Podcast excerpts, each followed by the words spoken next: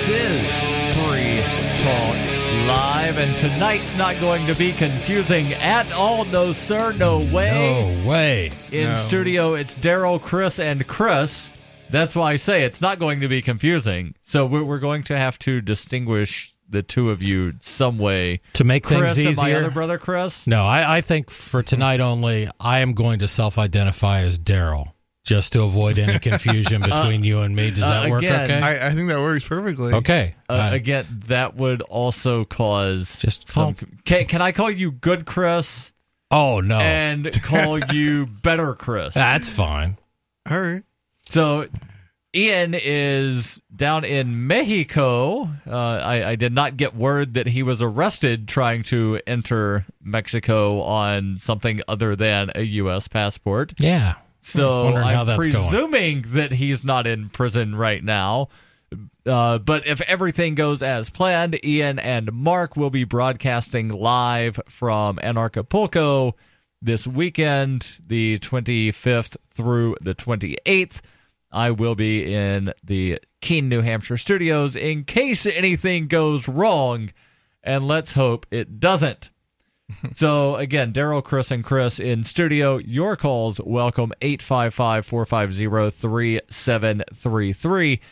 And you know, it's really interesting when several, you know, more than one host bring in the same story, and that's what happened tonight on a couple of our stories.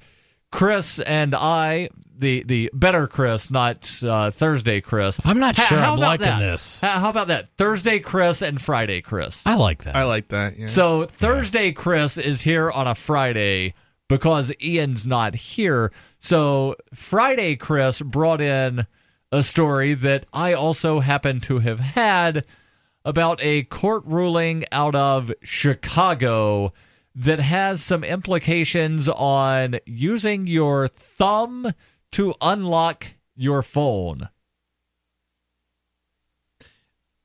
Do you want to jump into the article here? Um, yes. So basically, there there's this case uh, in Chicago, I believe it is, where a judge ruled uh, that the the feds can't uh, basically nab all, uh, in this case, Apple devices uh, in um, a house and force everybody to uh, use their fingerprints to unlock it, unless there is at least uh, suspicion of uh, a, a crime occurring. Um, So I, I'm looking at the article here, and I'll, I'll just read it. It says a federal magistrate in Chicago recently denied the government's attempt to force people in a particular building to depress their fingerprints in an attempt to open any seized Apple devices as part of a child porn investigation. So it sounds as though they were investigating something.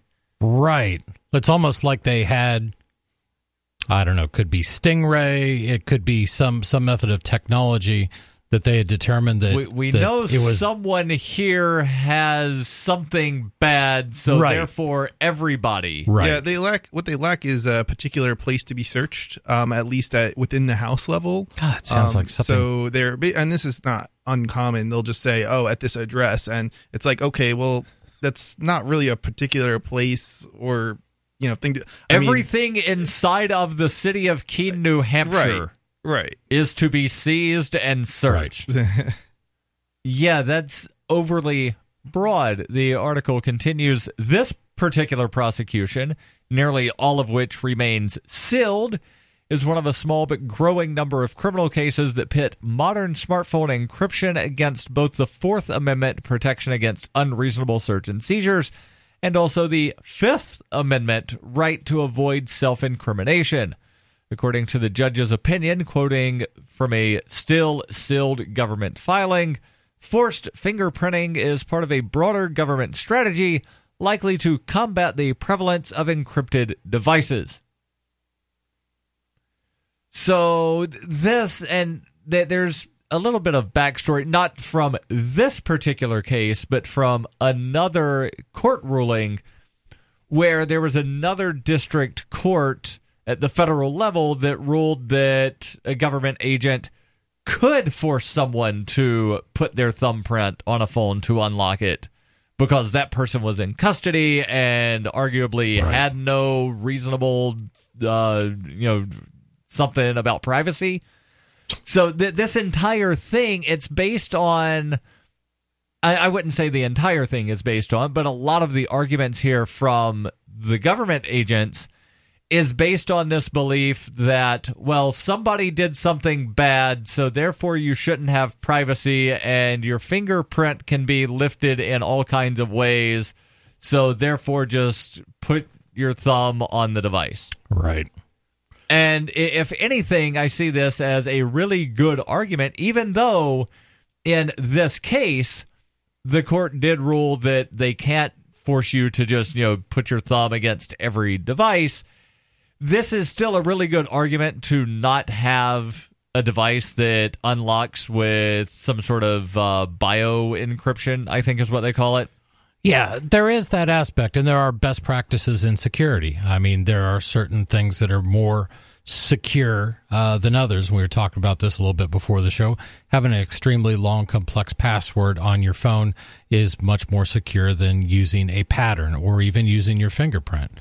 Right. Um, but the real question is, is why are why have we allowed government agencies to bypass constitutionally protected um, speech, constitutionally protected what are what are now the modern equivalent of our papers, which is you know uh, what we what we store on our phones and in the cloud and everything else, just because they say they can. I mean, it's it's absurdity. I, I really don't remember when I when I actually you know gave them that permission or you know I, I've never, Rich Rich- I've never given them that permission. Yeah. They've No. claimed it for themselves, so it's not we granted them anything. So oftentimes I use those terms because I recognize that a lot of people out there are are still somewhat familiar with the Constitution, and these were the sorts of things that at least the founders and the framers intended to prevent. And every time they come up with one of these new things and say, well, you know, that the founders they could have never foreseen smartphones, therefore that's not considered your papers and effects. You know what I mean? Um, it's it's it's just ridiculous. Well, there, there's also people that claim that the founders never thought that there would be a machine gun, but there actually Exactly. was. There actually was some kind of machine gun that existed during the Revolutionary War.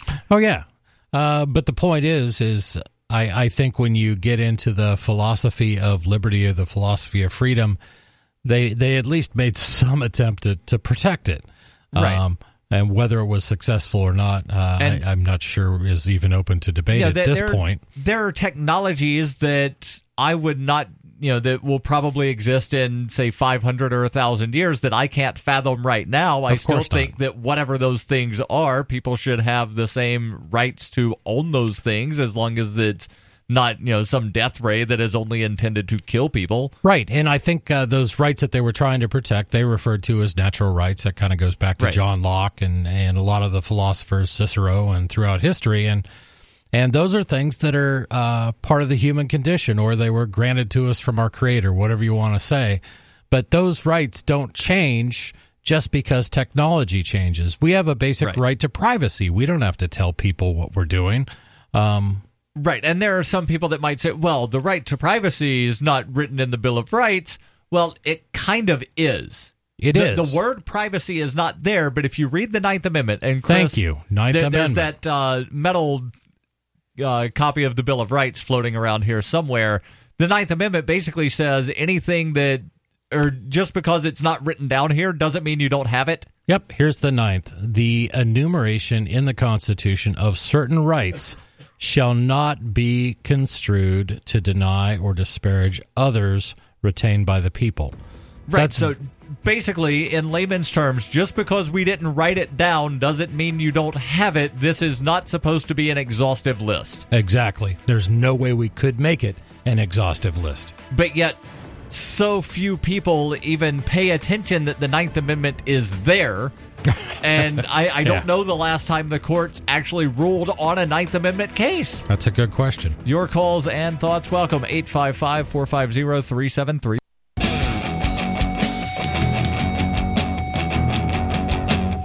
This is Free Talk Live. 855 450 3733. That's 855 450 3733. In studio, it's Daryl. Chris. And Chris. And do you want to reach people with the ideas of liberty? How about doing it from the back of your car with libertystickers.com? You can reach thousands of people with a bumper sticker, and you know that people love to read them. I, I, I'm fairly certain that you have occasionally been sitting at a red light and just, you know, crept up a little bit closer to that car in mm-hmm. front of you to read those bumper stickers. People do it to you as well when you have really good bumper stickers on the back end of your car. So go to libertystickers.com, check out the vast selection of witty, poignant, pithy, and downright bombastic liberty oriented messages. libertystickers.com. Getting back into the article about security of some sort, specifically a court ruling out of Chicago where a judge recently denied the government's attempts to force people in a particular building to depress their fingerprints in an attempt to open any seized Apple device as part of a child porn investigation. Last year, this story from Ars Technica. Last year, federal investigators sought a similar permission to force residents of two houses in Southern California to fingerprint unlock a seized phone in a case that also remains sealed. In those cases, and likely in the Illinois case as well, which is also sealed, the prosecutor's legal analysis states that there is no Fifth Amendment implication at play. Under the Constitution, the argument is defendants cannot be compelled to provide self incriminating testimony for the purpose of identifying, or rather, however, giving a fingerprint is, according to them, not the same as giving them information that you know. It was not until relatively recently, however, that fingerprints What's can be used to unlock a phone. I mean, really? I mean, okay, Well, well, we just want your fingerprint. We like- don't want what's in your phone. it's hey, look, your you phone's have. unlocked. Now I'm going to look at No, it. it's what you have versus what you know. So I get it. And I, I'll, I'll give an example because you know somebody listening might be a little confused here. So let's say that we're outside your front door, and the door is locked, and the feds or some agency says you need to unlock your door, and it's one where you unlock with a key, like a lot of doors. They can seize your key ring and open the door, or and that that's what you have. So you have a key. Right. If the door is one where you enter a code, that's what you know. So there's what you have versus what you know at play here. Right. In either case, it would require a warrant. How can they seize my keys if they have no they have, they have no warrant? Well, they can do whatever they want. It's whether I it holds up in court. I get it. I again, I'm going from this from from a legal point of view. Right. But the the argument here is that self-incriminating testimony, what you know, so the four-digit code to unlock your front door, Right. What you know, you are, uh, cannot be compelled to give over what you know. I understand. But they're saying that you can be compelled to turn over what you have Or what you so are. Your fingerprint, Jeez. the the key to your front Right. door. So you can just, ah, I bumped my head and have short term amnesia. I don't need- remember how to get inside my house. We need a we need a law that protects what we are because they they're forcing blood out of us. They're forcing uh, Right. you know breath out of us. You know they're forcing us to do stuff, and we're not. We shouldn't be forced to do any anything uh, that you know would uh, lead to uh, prosecution or arrest or, or for that matter, uh, you know, guilt of a crime. That's a, a really good point, and it goes back to self ownership. Do I own myself? Mm-hmm. And when we acquiesce in any of these ways, we're saying, no, we don't. You have control over me. And you know what's interesting also is that the they the, the courts have ruled that uh like Apple in the case of Apple they they couldn't be uh, and this predates Apple but um recently they they ruled uh, Apple couldn't be forced to develop a tool to, Correct. uh you know uh, enable the government to Right. gain access to to to to uh I think a killer's phone or, or some somebody's phone Terrorists. and, um, te- Yeah. terror supposed Yeah. terrorists yeah, or was I think the the, San the terrorists were Bernardino dead, shooter. too. shooter. yeah Yeah. Cheater. Um, Cheater.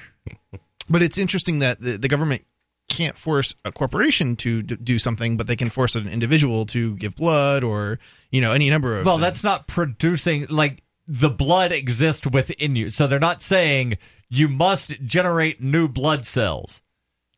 They- they're not telling you you must solve True. the Pythagorean True. theorem. Uh, but they're they, just they would taking need, something. So they're know, taking what you if have. if you if you I'm if, taking if you, part of me. if you don't if you don't give it to them voluntarily, they will take it from you violently. Um, so I'm not sure that there's a huge difference. Um, I, I, I agree with you from a philosophical standpoint. I'm just telling you what Yeah. the arguments are here. right, right, right. And the government's arguments are there's a difference between what you have and what you know. right. The article from Ars Technica continues in a 14 page opinion and order, which was published February 16th, but only began to circulate among privacy lawyers and legal scholars on Twitter on Wednesday. Judge David Weisman wrote that while investigators did have probable cause to search a particular home, these limitations do impact the ability of the government to seek the extraordinary authority related to compelling individuals to provide their fingerprints to unlock an Apple electronic device. However, in this case, unlike the California warrant applications, this case does not involve one particular seized device to check to see if anyone's fingerprint unlocks it. Rather, authorities seem to be using the particular fact that most modern Apple iPhones and iPads can be unlocked and decrypted if Touch ID is enabled, while some Android devices also have a single a similar fingerprint scanning function. The warrant application, which again remains sealed, apparently only sought out Apple devices. Doesn't I just realized that, that we're all sitting here arguing like this is the biggest red herring on the face of the planet. This is the government trying to convince us that it can't already get into all these devices and doesn't already know what's there. Oh, yes. Of course they do. So here as we sit here debating civil liberties and oh So- well, they have no right and good for that judge to protect it. They're they're sitting there reading through everything anyway. Yeah, Uh, you know, Possibly because you know a lot of the stuff on the Apple devices, and Sure. this is this, this is not you know any kind of statement of well Apple's already surrendering the info, so just let the feds do whatever they want. That's not what I'm saying here. But if you're using an Apple device, don't be under the delusion that the stuff is stored completely locally. My understanding is pretty much everything on an Apple device goes to the iCloud almost immediately. right synced. and and as exhibit one i will point you back a couple years in time go back to those first slides that came out after edward snowden started putting everything out and and see where the lines get drawn between nsa and all these tech companies like facebook and apple and microsoft and google guys it's it's already there if you got a cell phone, you're compromised. oh yeah absolutely But that doesn't mean that the government should have the right to compromise you even further than Absolutely you not. already inadvertently are. This Agreed. is Free Talk Live, 855 450 3733. Your calls and thoughts welcome. The Libertarian Party of New Hampshire is having its 2017 annual convention March 18th from 2 to 9 p.m. at the Holiday Inn in Concord, New Hampshire. The banquet dinner will feature speakers Matt Phillips, president of the Free State Project, and keynote speaker Carla Howell, political director for the National Libertarian Party. Tickets for the convention and banquet are less than $60 and must be purchased before March 1st. Go to lpnh.org slash convention for more information or to buy tickets. That's lpnh.org slash convention.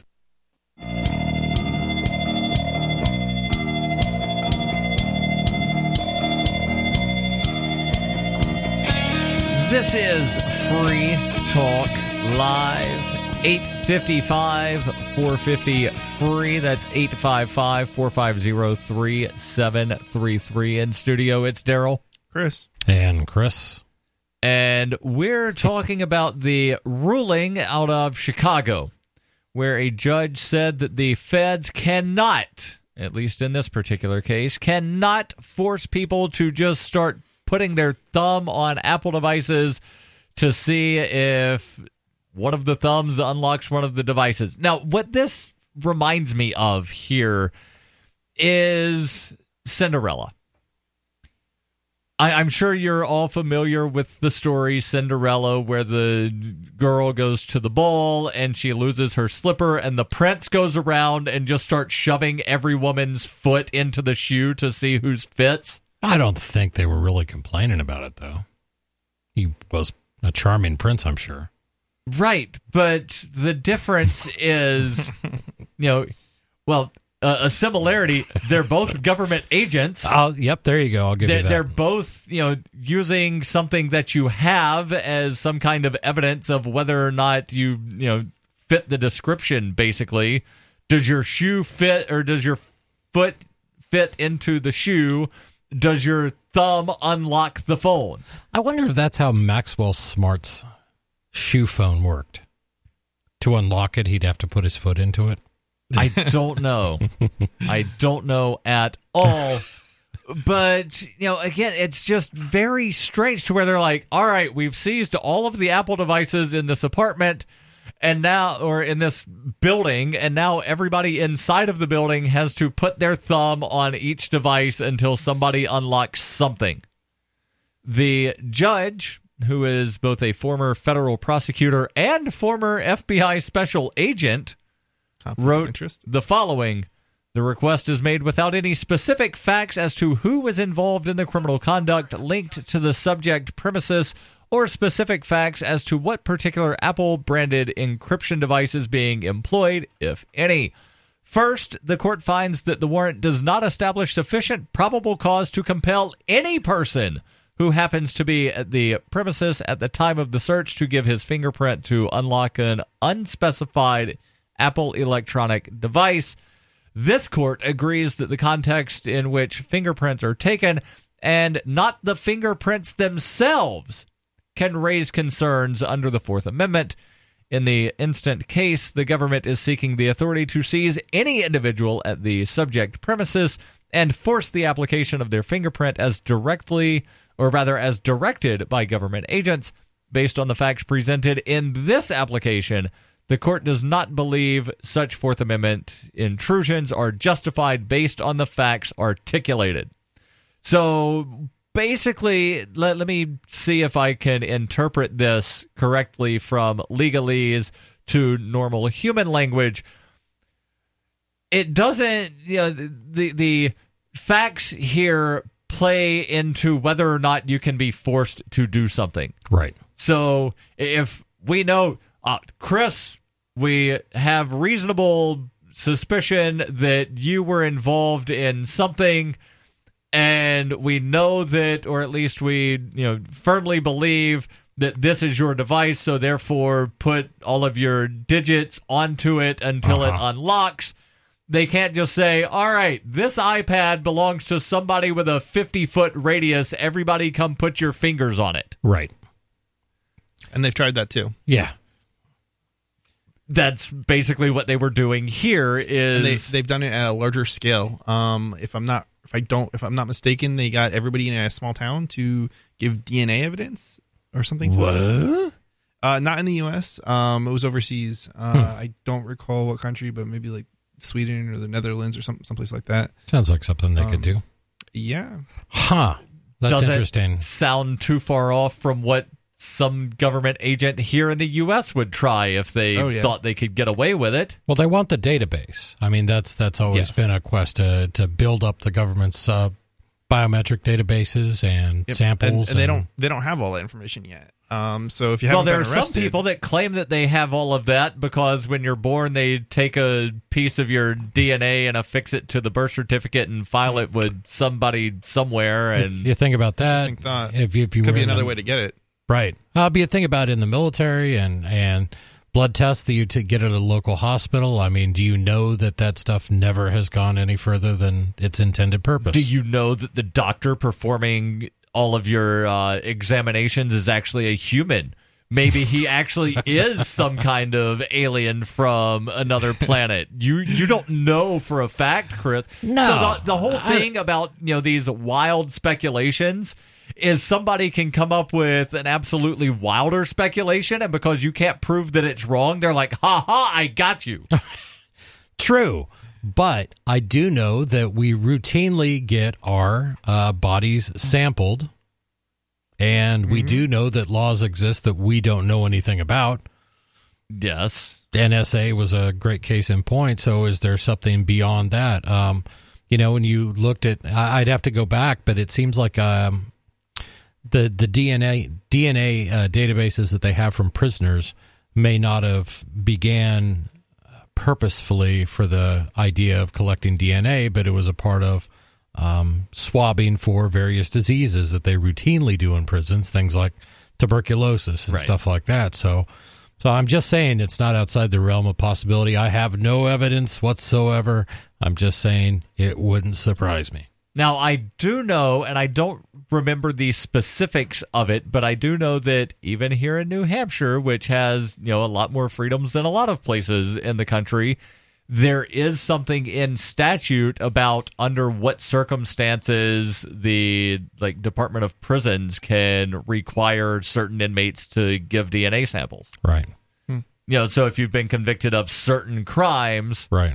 They want to be able, you know, to have a DNA sample. That way, you know, if your DNA ever find turns up at another crime scene of similar whatever, And I think the important distinction here is that you're going to get a lot of people that are going to be very sympathetic to that type of thing. Well, you know, if the guy's a rapist, then absolutely we should have his DNA on file in case he if he gets out or we let him out and if he does it again, we could prove it blah blah blah blah if blah. that guy jaywalks, Never we should absolutely just go ahead and amputate his feet so he never jaywalks again. I'm sa- I'm not saying it's right. I'm saying that's how a lot of people perceive You know, it. Right. We- and what I'm saying is is that a lot of these things that we're talking can- about are directed at your average citizen. we can also look at examples of what the government has already done. It's just not always here in the U.S. Right. Like the U.S. government, for example, in uh, was it Pakistan? They went and they used uh, under the guise of um, uh, screening for disease or something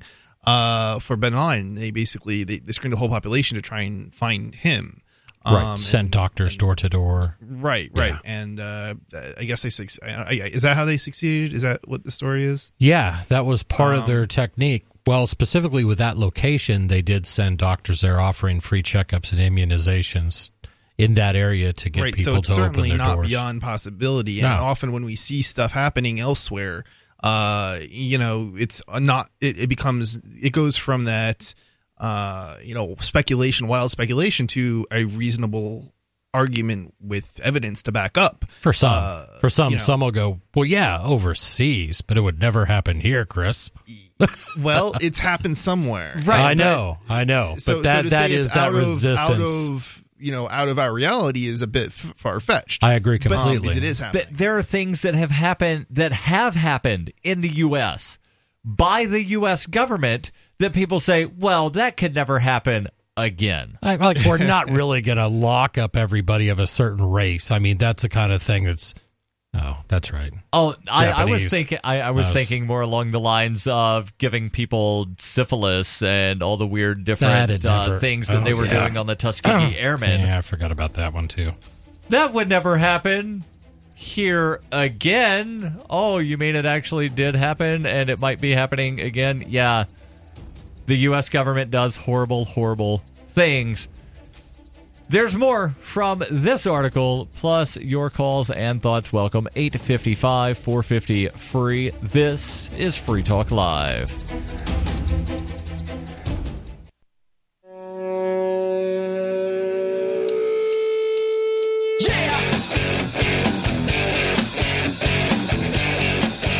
This is Free Talk Live. 855 450 free. That's 855 450 3733. In studio, it's Daryl. Chris, And Chris, And how would you like to save money on things that you're going to buy online? I would. Well, you're in luck, Chris. You can go to saveatpurse.com, save 5, 10, 15, 20, 25%, possibly a little bit more on things that you are going to buy anyway from Amazon. Again, what you do, go to saveatpurse.com. You fund your purse account with Bitcoin. And then somebody decides, I'm willing to buy your Bitcoin for a markup. They buy your products out of your Amazon wish list. You get the products, Amazon gets the money, they get the Bitcoin, and you save big time.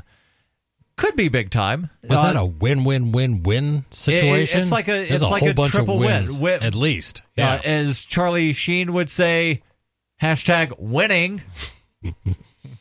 now, there are times that I don't try to save 15 or 20%. I'll do what's called the purse instant buy, to where I'm saving 5% and I'm getting the prime member discounts. right. And sometimes, you know, those prime discounts are good enough to where you know it, it's worth it to just go ahead and only save five percent. I, I'm you know using only saving five percent as Right. if that's somehow me paying extra. But when you can save twenty percent or more, and I have done it numerous times, saving only five percent feels almost like paying full price. But again, go to saveatpurse.com.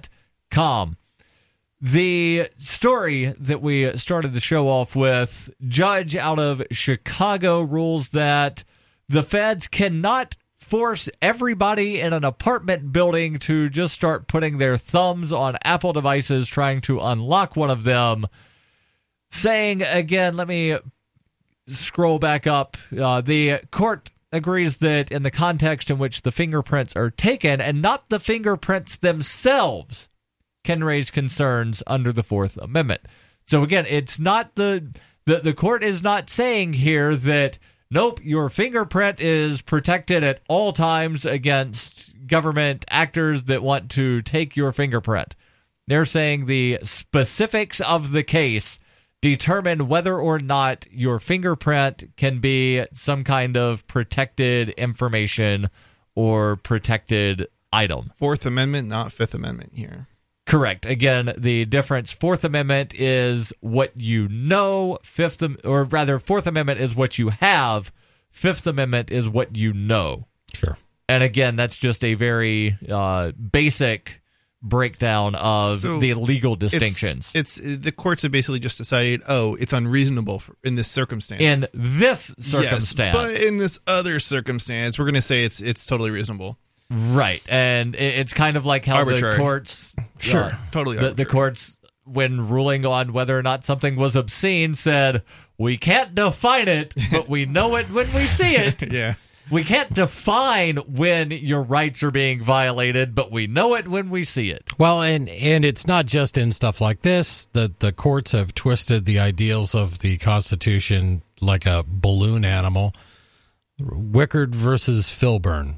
I mean, we're talking about a guy who grew wheat on his own land, didn't ship it anywhere, didn't even sell it to his neighbors. Mm. Oh, yeah, I remember this. Used it for his own personal use, and the court decided that yes, that was interstate commerce. The federal No, government. Yeah, they, the they- federal they ruled government. that that was interfering with Ab- interstate Absolutely, commerce. because he was affecting the supply of wheat. Right. So they weren't saying they I weren't saying understand. that he was involved in. They said he was interfering with. which meant that they could regulate it. And Correct. it's it's the insanity like that that has wreaked the havoc that we now live under. And it's like I said, it's not just privacy issues and it's not just arrests. It's you can take virtually any amendment of the Bill of Rights, any part of the Constitution, and see where government and or or usually uh, uh, complicit with the courts has has just devastated the ideas behind them. Yeah, the sa- safety is like the number one thing that they oh, use. Oh, yeah, it's, yeah. it's always it's it's always be Well, the words general welfare It's are in right the there in Constitution. the Constitution. Mm-hmm. Absolutely. We, we've got to protect the general welfare, so therefore we can do whatever we want. What's that? A- anything is the court's ruling, and, and that's the insanity. Necessary and proper to protect the general welfare. So therefore, give us all your stuff. Interstate commerce, anything that could be shipped over interstate Anything that that could impact could anything. be or is or hasn't yet been, but So- might be one day. if Right. we shut the road the, the, the borders down, right? You know, the highways, does that, you know, give us our rights back? No, no, because then they would Then say that you're escape. racketeering and involved in some sort of uh, civil conspiracy to prevent and you're interfering with oh, interstate Of commerce. Of course, of course. So basically, no matter what you do, you're interfering with interstate commerce. So therefore, the feds can regulate Wait, so you. if I stop buying some, you know, You're some interfering product, with Yes. interfering. interstate commerce. You could be compelled to purchase things. Interesting. No, they'd never do that. They ne- government would never make you buy s- Health insurance. Obamacare. So I'm wait, what if. I what if I incorporate because uh, uh, uh, Apple remember Apple here recently was the, the government ruled they didn't have they could not be forced to do something. I already see this So, fall, this argument's already I falling apart. Incorporate, can I Uh-huh. not be forced to do something? But didn't we just No. decide that corporations are now people? so now, Actually, that was not a recent decision. That was first ruled in, I believe it was 1816. recently reaffirmed. So, numerous yeah, times. right. But uh, again, it was only one specific thing that the court said Apple could not be forced to do. So it wasn't we Yeah. can't So force far. you to do That's true. anything. It true. was we can't force you to decrypt this phone because No, no, no. they knew That's not right. It was they they couldn't be forced to develop a tool. to decrypt that Right. phone Right. because that tool would be able to be If used to they- decrypt every phone. and the difference- and that's outside the scope of uh, what Daryl, the there- there's a there's a distinct difference though. If they had developed a tool already, they could be forced to use it possibly. But because no tool existed, right. They that's could why they not couldn't be, be forced to. do it. Right. Right. Right. Uh, they, they could not be forced to create a tool to decrypt a particular phone because then it would be able to be used to decrypt every This phone. very much and that was outside the scope of this very much warrant. reminds me of the censorship, the filters I have in many countries, and it it, it went from I, I I talked about this last Friday. It, it went from being about child porn to being about piracy. Right. Right. And if if those filters never existed, we there, there's no slippery slope. But because the filters existed, they can now the private industry can now force uh, ISPs to to censor sites. Um, Right. And this is not in the United States, being but internet service it- providers. Right, right, right. This is not the United States, but in Canada, um, uh, Australia now, uh, the UK, uh, many European countries, um, and of course, you know, I don't, I don't know what, what's going on with China, but you know, it could happen in China. They're they're big on censorship too. There. Yeah. Google's practicing that to some degree with natural news as of yesterday too. Yeah, and Now, part- there's- hold on. I, I heard that Google has blacklisted you can't find natural news, and then I did a search for natural news Right. and found the website and But a bunch of articles Exactly. saying you can't find natural news on Google. Right. Uh, but what they can do is they can affect how their algorithm reports uh, findings. They they've been able to do that since there was a yeah. Google. So so uh, right, again, but that's different than saying Google has removed all references to this site from their site. No, but which is a- how it's been reported. Absolutely. As a consumer's point of view, uh, from a consumer's point of view, I want to know which which companies are deciding really what I see and what I don't see and things like that. Which pretty much all of them at this I, point. I, I can I can assure you the entertainment industry is manipulating your Google results now. oh, of course. Um, there was a there's a recent agreement between in uh, well this might only apply to the UK, but in the UK uh, there was a recent agreement that was basically you know thrusted down by entertainment industry uh, enter- entertainment in, uh, entertainment industry, industry on politicians and and threats of uh, passing laws to force Google to basically you know censor. And uh, as a result there's now a voluntary agreement between the entertainment industry and Google. Uh, so you won't you won't find any uh, piracy sites at least unless you know what you're doing. Um, If you're on Google UK. So back Yes, to right. this article very quickly. Ars Technica did speak with several lawyers about the case, and one of them, a Philadelphia-based tech lawyer, Abraham Rein, told Ars Technica via email, "As I read the opinion, the government relies on old fingerprinting cases to argue that the Fourth and Fifth Amendments don't stand in the way of what they are seeking to do here."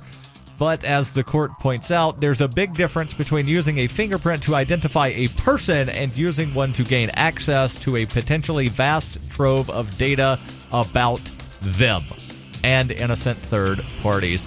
This is Free Talk Live, Hour 2, coming up next. Your calls and thoughts welcome, 855 450 free. We just got our new Wry Guys t shirts. I chose the Power Corrupts shirt and the I'm Already Against the Next War shirt. These quality shirts look good and feel good, and they feature clever, thought provoking designs to promote freedom, peace, and healthy skepticism of modern mythologies. The Wry Guys donate a portion of proceeds to antiwar.com and the Future of Freedom Foundation. Enter coupon code FTL at checkout to get 15% off your order. That's wryguys.com, W R Y guys.com, wryguys.com. It's a wry wit for today's shit.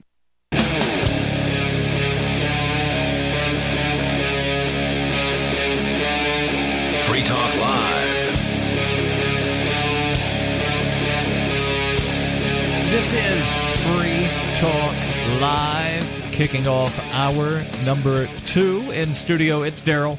Chris. And Chris. And so far, this has not been confusing. Yeah, we don't. I, I've been able to distinguish between the two of you. Hopefully, the listeners are also not confused about which Chris and Chris and their other brother Chris. dis- despite the names, we really look different, Oh, quite. which helps Daryl out tremendously. Yeah, one of you has glasses and the other one doesn't. One one of you has gray hair and the other one doesn't have gray he hair. has some hair. Come on. I didn't say he doesn't have hair. Oh, I Oh, said he doesn't have gray hair. I, I am missing a bunch of hair on the top, as if you're tall enough. I am too. That's why I like wearing the headphones. Oh, are you? Sort of I, I covers. wasn't, I wasn't aware of that. yeah.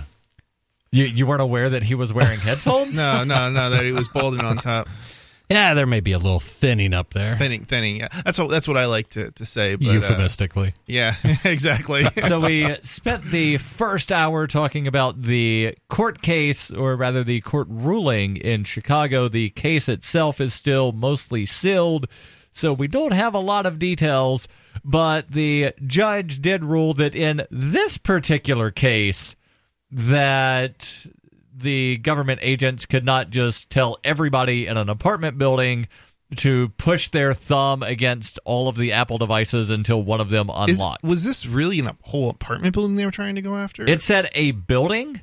okay. So I'm guessing it was an apartment. It, it wouldn't didn't really say. Nah. what It- kind that- of building. That really wouldn't surprise me. Uh, they've they've been extending it further and further. I, I know um I know they've actually tried to search houses next to uh the places where uh they've had war they got warrants for the houses Oh, yeah. next to because they're within range of a Wi-Fi access point, which seems absurd. to well, me. and there have been times where the cops have just shown up to the wrong house. They've shown up to First Avenue South I've instead seen- of First Avenue North. I've Or seen worse. videos where they get a warrant for one address, one address like in a duplex. They break into the, the they get the the warrant for the wrong address. They break into the one the mistaken one that they got the warrant for, and then they break the door down between the two apartments in order to uh, you know get into the one they want. Right. yep. That's not you know that's not uh, unethical or uh, No, it's misuse of totally law. unethical, but unfortunately, courts wind up saying, "Oh, you just made a mistake, so therefore it's Right. okay." Right. Oh, Gover- and- government's and the- generally forgiven. And and the worst part is it's it's against uh,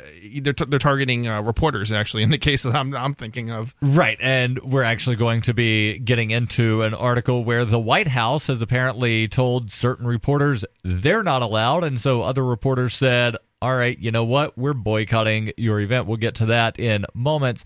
But first, to the phones, 855 450 3733. We've got James calling in from Laughlin, Nevada. James, you're on Free Talk Live. Go ahead with your thoughts. Uh, I just want to chime in. I, I understand civil liberties. Trust me. I've fought overseas for this country, and I understand what you guys are saying about civil liberties. But the simple fact is, if you're doing something wrong that's endangering somebody, i.e., child pornography, i.e., terrorism, to me, that's the same thing as being arrested with a felony. You lose your rights. That's per the 14th Amendment. Is you have your rights so long as you abide by the law of the land once you have fallen from the law of the land, then you lose your rights to civil liberties. I mean, you're still protected as far as right to a, a fair trial. You know, you're innocent until proven guilty. But if we go along the premise that you guys are stating that that oh he can't get into it, well, you know what? You shouldn't have been doing what you were doing. I'm sorry. yeah. And just to chime in on your extra thought going in forward, um, CNN is fake news. I mean, they take words out of people's mouths and twist them totally around to where they're not fake. That's why the ratings are dropping. So CNN was banned because they falsely said that the White House was asking the FBI to stand up for them. No, that's not what was said. And I'm tired of CNN, MSNBC, NBC, all these liberal networks telling me that I'm thinking wrong or I hear wrong. That's the problem. Like Mika said on that she thinks that the media should control people's minds. I, But I, either way, no, I was, I was. Go Go, ahead. ahead and finish your thought because I had a couple things I wanted to say. Go ahead. but you know, we've been told what to think for so long. You know, I as I don't even consider myself Republican anymore. I'm a constitutionalist, and I will fight for your freedom. Like I said, I fought overseas. I've been deployed three times. I'm going back over there now as a civilian, and I will protect anybody. But there's a price in that, and the price is you have to be a law-abiding citizen. The price is you have to be a legal if if you want to come in this country, come in here Engl- uh, legally. That's the price you pay for the freedom that this place that, that America provides. Because let me tell you, until you've lived overseas and you guys talk about UK and Africa and China and stuff, go live over there. Go live in, in Saudi Arabia where they- they'll cut your head off uh, if you uh, drunk drive and kill somebody. Mhm. You don't. You get a trial. You go before the king, and if he deems you guilty, you get your head chopped off. Point blank. and Period. Okay. So I think America provides a lot of freedom, and people need to wake up and realize there's a debt to be paid, and liberalism is not paying a debt. Liberalism, by definition, is is to me is going against the Constitution. Okay, so liberalism, fir- first off, you, you've covered a lot of ground here. Three- So first off, I, I just want to say that we're not liberals on this show. we're libertarians, and Chris, you had some things that you wanted to Yeah. address. here. So I, I wanted to kind of, I guess I'll go in reverse order, and you guys might have to help me if I miss something here. But uh, first of all, the idea that um, that people who come here illegally do not possess the same rights that people that are here do. Um, I, I would say that there's a strong body of of writings from our founders and framers that negate that very idea, and that's why the term um, "protection of the people" is used frequently in the Bill of Rights. It's used frequently in the Constitution because they purposely uh, did not want to only uh, allow uh, certain protections, which they considered protections of natural rights. That the, that these are things that were given to you by God or part of the human condition. rights that you're endowed with by your creator. Right. that that was the protection. So so that's kind of my my first comment. Um, the the second going Well, backwards. the, the first thing that Go he mentioned was uh, the fact that the people in this apartment building in Chicago Right, okay, I don't have it. rights because somebody was allegedly involved with child porn. Right. And I will just pause it because you sound like a man, you have convictions. Um, but I would encourage a, a little deeper reading into what those purposes, the purposes behind these protections that lie in the Bill of Rights and lie in the Constitution are all about. They're not to reinforce the uh, the um, innocence of the innocent. They are there to protect those that are guilty or that may be guilty or those that have been accused. So if you say that everybody shouldn't, you know, worry because they're they're being forced to put their finger against a phone because they were in the neighborhood of someone who may have accessed child pornography, I got to wholeheartedly disagree with you. Every single person, including that person that did that heinous act, has the same protections under the Constitution, and that's what you took an oath to uphold and defend, and I respect that. Um, but and but isn't there this whole thing of innocent until proven guilty? There is, and and that's why we do have the the Fourth Amendment, the Fifth Amendment, the Sixth Amendment. These are all protections when we are accused of doing something wrong. I don't But condone I- the behavior I- whatsoever, but I have to respect that everybody is entitled to those same rights. I get that, and I, I agree with you that everybody's entitled to rights, and maybe not have the whole building. But what I'm saying is, if they narrow it down to this individual on this IP on this phone, you know, identified by serial number, they should be made. I mean, if they have a warrant and they have that's not what reason to believe that he, But that's not what No, happened. no, no. but I, I think what he's saying is is okay, I've got it narrowed down to an IP address. I've got it narrowed down to an individual, and I've got it narrowed down to a location. Rarely and does that then happen. that person, no, and then we go and get a warrant. Then absolutely, that person can, could be compelled, in my mind, put the finger on the scanner. And that's not what happened in this case. James, thanks for the call. Appreciate it. Your calls and thoughts welcome. 855 450 free.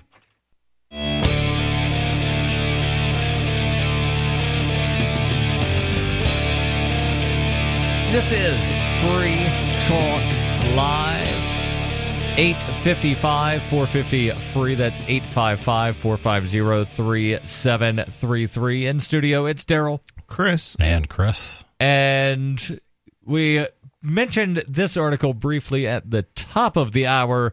The story out of the White House, where you've probably heard that the White House told certain news agencies that they weren't welcome. Well, apparently, a few other news agencies decided that they were going to boycott a White House press briefing. The story comes from The Hill.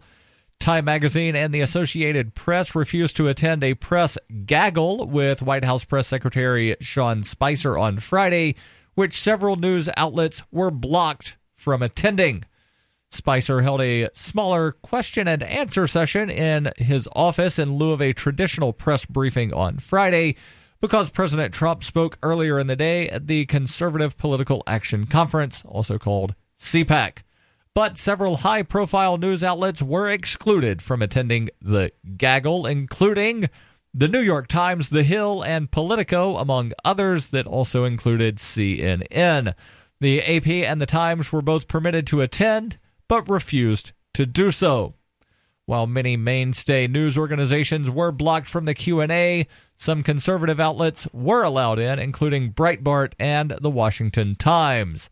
Several major news organizations were let in to cover the gaggle, including ABC, CBS, NBC, Fox, Reuters, Bloomberg, and McClatchy. The White House Correspondents Association criticized the White House's handling of the gaggle on Friday. Thoughts on this? Well, I had a lot of thoughts because I got a message from a friend of mine who's a sometimes listener on here, just going, you know, what do you think about this? It seems like uh, there's a First Amendment issue here, and I, I think that I I like to think somewhat uh, longingly that that at least when the federal government or state governments or local governments act, that they really should be obeying the Constitution. Call me silly. Uh, I recognize Silly. that. I recognize that. But um, are you infringing on the freedom of the press when you're doing this? And that was the first thought. The second thought was, is there a sort of a 14th Amendment issue here regarding equal protection? You know, are you choosing uh, one over another and, and like that? So let, let me sort of answer the 14th Amendment thing because it seems to me that there's this thing called the White House Correspondents Association that somehow decides who is and is not allowed to cover certain White House stuff, probably. So if they're picking and choosing, then could we wind up, uh, you know, we being Free Talk Live, could we send a representative or could we find someone that lives in the D.C. area to be our representative to go to all of these uh, White House events? I think it's a Or- perfect job for you. Are they winding up coming up with other criteria of, oh, no, you have to have someone whose primary function it is to cover the White House? Right. But is that a government organization or is that a private organization? I don't know. And there's a di- distinct difference there. You know what I Th- mean? there is, but if the White House only allows members of the White House Correspondents Association Right. to come to White House briefings, just like there there are some states to where in order to get a member of the media into certain areas of the state building, Sure. there are certain criteria. So in Alabama, you have to have someone whose primary function it is to cover the goings on of the legislative body. Right. Those those There's types only- of laws aren't Th- There's only like one or two newspapers in the entire state that have someone whose primary job it is right. to cover the legislature. So they're the only ones that are able to go into the press room at the Alabama State House. Right. So And that's a state law, or is that a? it's a state law. okay. Well, that's That's, But still, there's the argument hmm. that they're not giving equal protection or equal representation of free press Right. because they're picking and choosing which members of the media by setting are actually media. is- right by setting the bar so high that This only a couple an- could meet it. This is an interesting perspective. I usually, when I think free, free speech, I think you know you or I being able to come out like publish a website or publish a newspaper. But this is this is taking a totally different angle on Right, the- because Right. the First Amendment also says Yeah, freedom of absolutely. the press. Absolutely. Um, and they are and they're inhibiting press. Um, certainly. Right. And I, I don't think anybody would argue. Now, you could argue whether or not you agree with the way CNN reports on things, but I don't think anybody's arguing that CNN is not the media. Yeah, and uh, and this in a way sort of surprises me because one of Trump's first things that he did, it doesn't given how things have transpired. Do you believe it's only been just over a month? It seems like this has been going on for decades now. Um, but one of Trump's first things uh, he did was to invite uh, very small media to attend uh, some of the press briefings and things like that, which I I kind of applauded him for doing that. Um, organizations that would not normally get that type of access, but then with all the fake news stuff, no, this does doesn't surprise me, but it disappoints. Um, Now, on a somewhat related note, and I get these emails all the time from public policy polling, they asked people about various news outlets. Do you see this entity as credible or not credible? CBS, ABC, NBC, New York Times, CNN, and Fox all had positive credibility ratings, meaning that more people saw them as credible than not credible. Uh, and those going in order. C- CBS uh, had a plus 25 credibility rating, meaning that uh, 25% more people saw them as credible than not. ABC had a plus 22, NBC plus 21, New York Times plus 19. CNN, of those with a positive credibility rating, had the second lowest with a plus 15, 52% of respondents saw them as credible, 37% not credible. Fox News, 46% of respondents view Fox News as credible, 40% not credible. And now for the entities that were seen as not credible by a vast number of people the Daily Caller, InfoWars, and Breitbart. Only 6% of respondents viewed Daily Caller as credible, 7% viewed InfoWars as credible, and 12% viewed Breitbart as credible. that's Public- good. Oh, go ahead. Finish. Public I'm sorry. policy polling said that all five of the outlets that Trump singled out for attack last week are seen as credible by a majority of the public. Out of the supposed Trump friendly news outlets, only Fox News came out as credible. So I was trying to find an article I'd read, and, and it gets really confusing as I Google for it. Um, but the headline of the article was uh, Americans trust Trump more than mainstream media. So I go to search for this, and I see like five stories that say more Americans trust the mainstream media than Donald Trump, with a couple that say the reverse. You know what I mean? So I'm glad you mentioned that because public policy polling also asked that question. Cool. Who do you think has more credibility, Donald Trump or New York Times, NBC, CNN, ABC, and CBS? Donald Trump lost to all of them by at least 10 percentage points. wow. This is Free Talk Live. Your calls and thoughts welcome. Whether it be on the media, using your fingerprint to unlock phones, or whatever is on your mind. 855 450 free. DVD, books, music, instruments, periodicals, computers, software, electronics, photo, cell phone, office products, home and garden, bed and bath, furniture, kitchen, pet supplies, automotive, hardware, apparel, shoes, jewelry, grocery, healthcare, sports and outdoors, toys, games, used, and more. It's a department store at your fingertips. Shop.freetalklive.com. Get all your shopping done, get a great deal, and a portion of your purchase goes to benefit Free Talk Live when you enter Amazon via shop.freetalklive.com.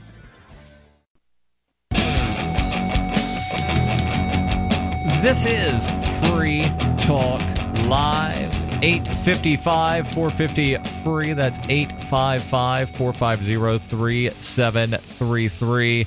Have you ever wanted to start your own blog or website, but you've not yet been able to put your idea into action? Well, you're in luck. HostGator, one of the top hosting companies out there, is offering a special deal to Free Talk Live listeners. Go to hostgator.com slash FTL and you can get up to 50% off their regular prices. Hosting your own website or blog can be intimidating, but HostGator makes it easy.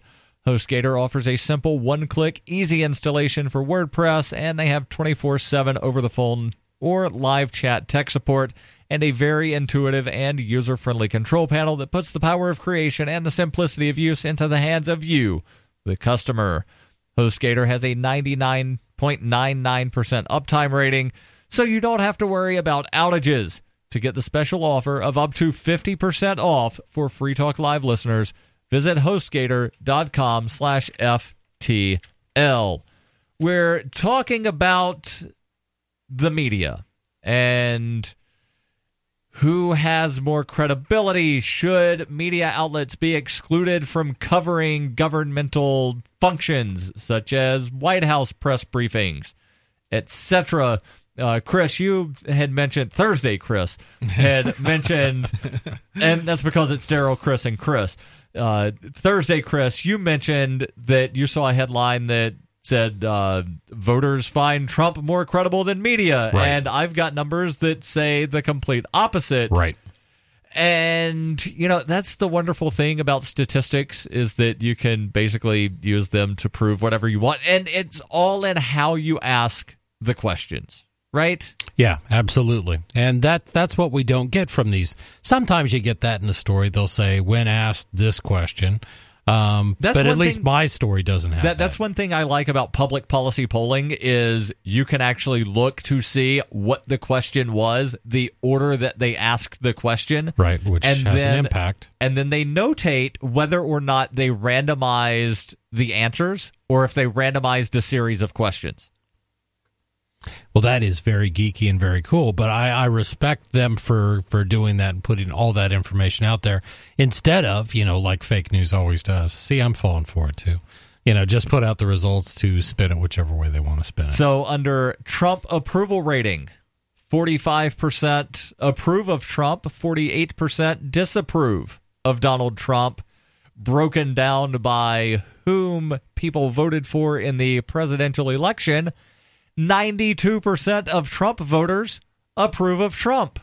I think that's probably the most shocking is that 8% of people that voted for Donald Trump don't approve of the guy.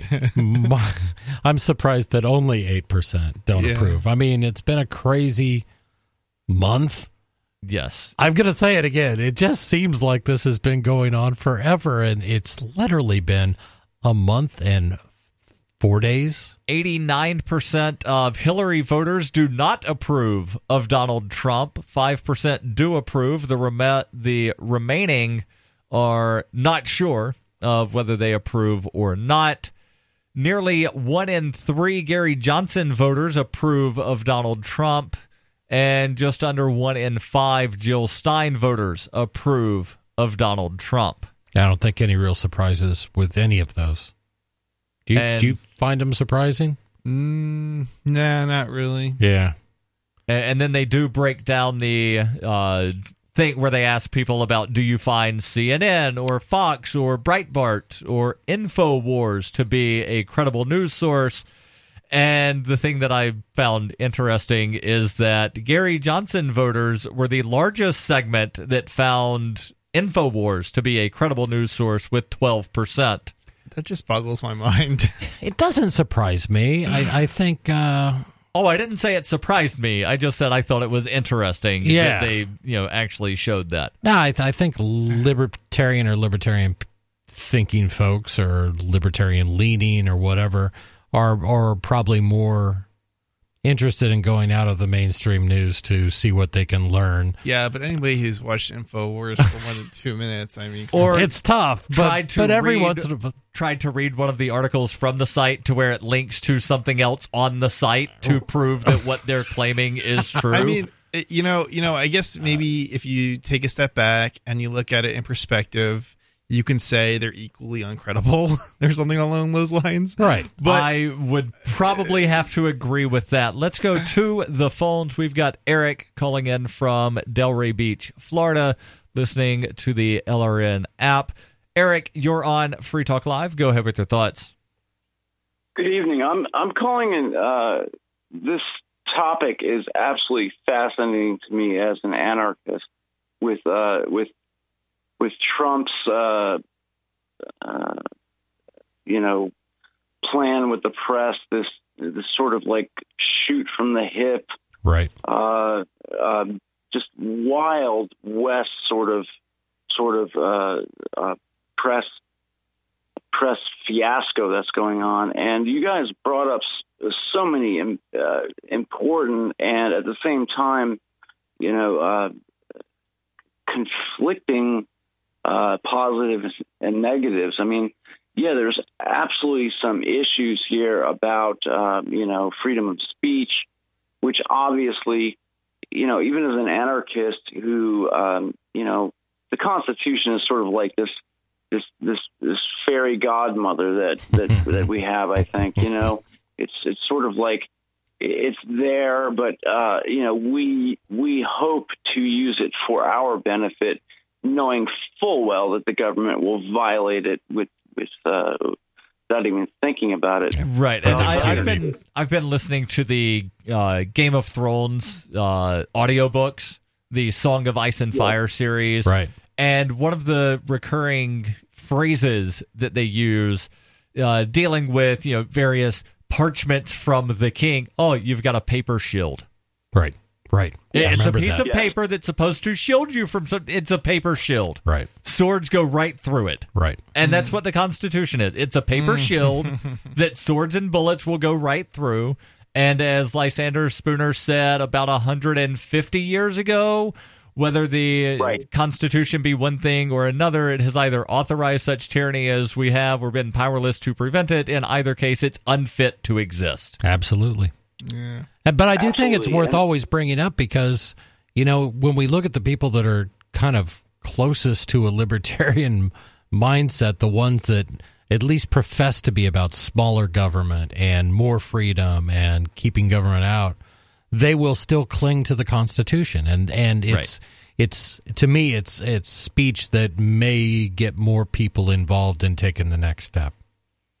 That's the only reason I if keep I bringing it up. if I may, Please. Um, and that's a very interesting point. And that Spooner quote, um, I first heard that I believe I was 14 years old. Uh, so 1983, 84, I'm 46 years old. Uh, I was a young punk rock kid. And Spooner struck me like, like punk rock did, you know? I mean, that is the foundation to me of my uh, vision vision of anarchism. And and yeah, it's like this. It's really difficult because you know we look at at at the advancement of civilization since the Enlightenment. Okay, so we've got the Magna Carta. Okay, and over the next couple hundred years, the introduction of the the concepts of of natural rights, uh, and then into into classical liberal thought, Mhm. um, which led up you know, intellectually led up to the French Revolution and then the American Revolution. So we've got the, de Tocqueville, uh, we've got Bastiat, uh, you know, those sort of fellows over there sure. um, who who were so influential on us. Um, and then the American Revolution, and for all of its flaws, which Spooner, you know, calls out so well. I mean, there are, that's the peak of of human freedom uh, until the vision that Spooner and the original anarchist had, which obviously never came true. But Until the next day. you know, thing, Eric, hold that Yeah, thought. I think you have more there. This is Free Talk Live, 855 450 free. That's 855 450 37.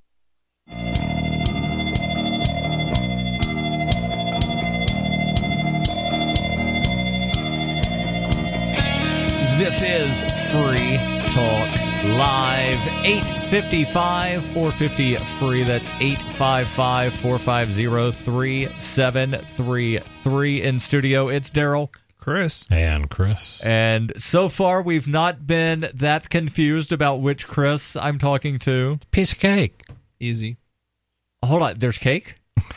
what love kind of cake? Chris brought the cake. No, Which Chris? no, you didn't. Exactly. Now just now just try to mess with him. And I'm also not going to eat cake because I'm being a good boy. I'm trying to drop about another 20 pounds. You're wasting away to Uh, nothing cake for me. already. No, I've actually I, I'm about 20 pounds heavier right now than I was a year ago. So I'm trying to get back down to about 175. So no cake for a while. okay.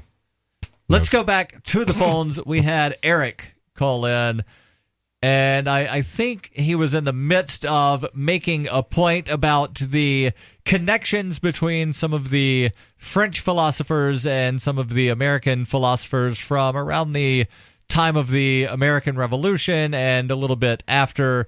Uh, you mentioned Bastiat, who in the late 1840s wrote a book called The Law which was probably one of the first actual pieces of what I would consider to be libertarian philosophy that I ever read. Mm-hmm. So continue with your thoughts, Eric. Okay, so what I see here is, you know, uh, and and this is, I'm going to try to draw this all together into what's going on with Trump right now. And I will state outright that I am completely anti-Trump. Okay. Um, however, I am fascinated by this, what's going on with the press, and uh, what I'm, what I'm, what I'm getting at there with, uh, you know, the, the French and and then the uh, influence on the Americans, the creation of the classical liberal United States based upon uh, the Constitution and the Bill of Rights. You know, as anarchists, voluntarists, libertarians, uh, you know, it, it's it's such a, you know, it's like a whack a mole thing. Whether, geez, you know, do I do I cite the Constitution or do I acknowledge that it's something that can be voluntary, uh, can be violated by the state all the time? And looking, you know, as we go forward, uh, you know, from the American Revolution, uh, we hit this point around the late 1800s where you have this, uh, what I consider the death of classical liberalism. The Okay? beginnings of the progressive Uh, era. I'm sorry. I was going to say the the beginnings of the progressive era. That's that was the That late started- 1800s. In the Republican a- Party, if I remember correctly. Yep, Theodore Roosevelt. Roosevelt? Yep, absolutely. Go ahead. Okay, so so and, and that coincided with the, the London School of Economics and, and this this you know this, this fellow called Keynes and his colleagues. Okay, so that all kind of gets exported. We have now instead of just the French influence on American this experiment in democracy, this republic.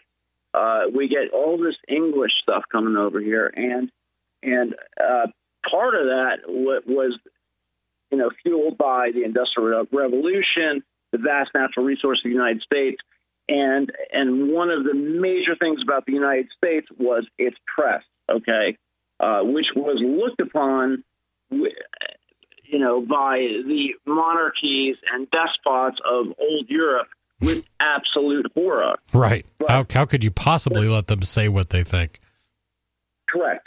But if we really look at it, okay, uh, you know, it, as as we are now here in 2017, we see the beginnings of of, of yellow journalism, okay, of of this post industrial revolution where we have the rise of robber barons, uh, we have the you know the magical year of 1913 where suddenly we have income tax and we have you know all uh, the Federal Reserve, all these violations. And I really think that at that point, uh, yellow journalism really kicked into high gear. and I, I think it has continued through. Uh, yellow journalism was uh, was the term was coined by Edmund Burke, and uh, we see we see a history of of actual barons within the media. Okay, and right. look at Pul- uh, Pulitzer versus Hearst. Uh, we we you know we see these families controlling the uh, the journalism and and and journalism turning into a bread circus here in the United States. And I, I think I you're think really onto something with that because I've I've always seen the rise of progressivism as the beginning of. Uh, I agree with you completely. It, it was uh, beginning to put the nails into uh, classical uh, liberalism that we had experienced up to that point. So along comes progressivism, and with progressivism, uh, ironically, built on the fruit uh, that that classical liberalism brought, which was great wealth to a great many people. Now you did have these people that were absolutely willing um, to to sort of give up their their own uh, reputations to become tools of the state. And again, the Hearsts and and all the other uh, big media families, and then we had the expansion of media itself. Radio was a revolution, and and Certainly. newspapers no longer were just read, you know, um, because of the telegraph. Now newspapers could become nationwide. So I definitely agree with News you. News could spread faster instead of having to wait on you know a pony to Exactly. go from one place to another. Eric, thank you for the call. I think it's a really interesting point, though. I, I, I just look back at the progressive era and think that is, without a doubt, the lowest point in America's history. Yeah, and, and- and we're still suffering. We suffer every day of decisions that were made in in the late 1800s and the early 1900s. And, and one thing that never really dawned on me before was the timeline of when the progressive era happened was almost immediately after the invention into or the implementation in the United States of the so-called Australian ballot to where political groups could no longer make up their own ballots and distribute to potential voters to go cast on election day to where the governments started printing and controlling who is allowed on the ballot. Interesting. That was the late 1880s Yeah. when the Australian ballot was brought to the United States. The progressive era is said to have begun in the 1890s. But that, yeah, and that what the progressive era was all about was centralized government, bigger government. Right. Uh, we we can we know And better than better- you what you need. What what better way to get centralized government than Right, to the- have governments control who you're allowed to vote for? Exactly, and it, it it is a horrible period in American history. I, I encourage everyone to to look into it, study it. Uh, Judge Andrew Napolitano wrote a great book called um, God uh, Theodore and Woodrow, and it is breaking down the the presidencies of a Republican and a Democrat who were both very much uh, progressives, and you can really begin to see how we ended up where we did with FDR and and the socialism that came, you know, that that's still going on today. And Let's go back to the phones. We've got Sarah calling in from Albuquerque. Sarah, you're on Free Talk Live. Go ahead with your thoughts. Yeah, so right now, um, city of Santa Fe, they're uh, working to pass that sugar tax, and I feel that you know we need to. I mean, New Mexico, the whole state needs to pass that sugar tax because you know I would love to you know put those um, dialysis clinic centers. I would like to put them out of business because you know what we could afford to lose those jobs. You know, I don't want those jobs created. I want those jobs to be gone.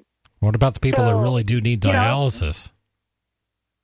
Well, the thing about it is, uh, if you have kidney failure from diabetes, that's why they have uh, di- dialysis clinics. right. That's the most So you why would- they why they have those. You would say that those people should just no longer get dialysis and die? No, that's what, I, what I'm saying is that when we when people consume less sugar, we would have less diabetes, therefore less kidney failures. That And that's so a theory, dialysis but but job- there are two different types of diabetes. Diabetes. There's one that is genetic that you're born with, and then the other one is from consuming too much sugar. And your body does not distinguish between sugar from an apple and sugar from a 24 ounce cola.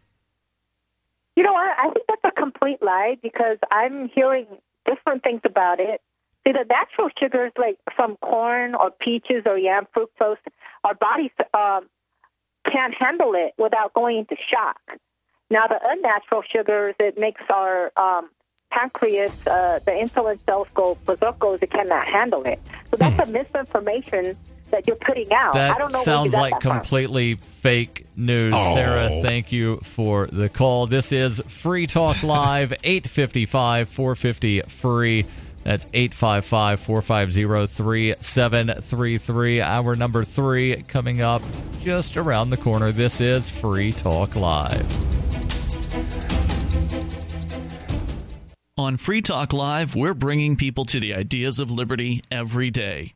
From wrestling superstars like Glenn Jacobs you guys really are having an impact, I believe. Like I said, uh, a lot of where I am now is due to listening to Free Talk Live. You changed my mind on some very important issues years ago. to random people tuning in on the radio.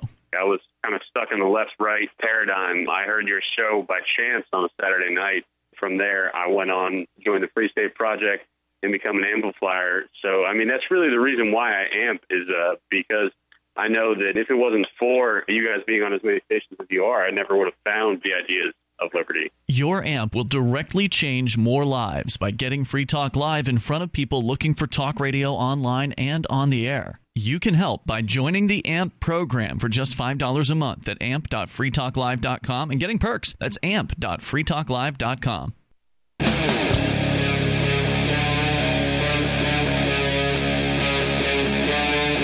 Free Talk Live. This is Free Talk Live, kicking off hour number three. Race. In studio, it's Daryl. Chris. And Chris. and we're discussing sugar We are. and and not the southern style come here give give grandma some sugar not that kind of sugar and I, I don't know if either one of you have ever lived down south or have any No. clue what i'm talking about here I have. I can only imagine. sugar is basically slang for kisses Or, come give grandma kisses is come what give I grandma some sugar or a term of endearment. true Give me your sugar.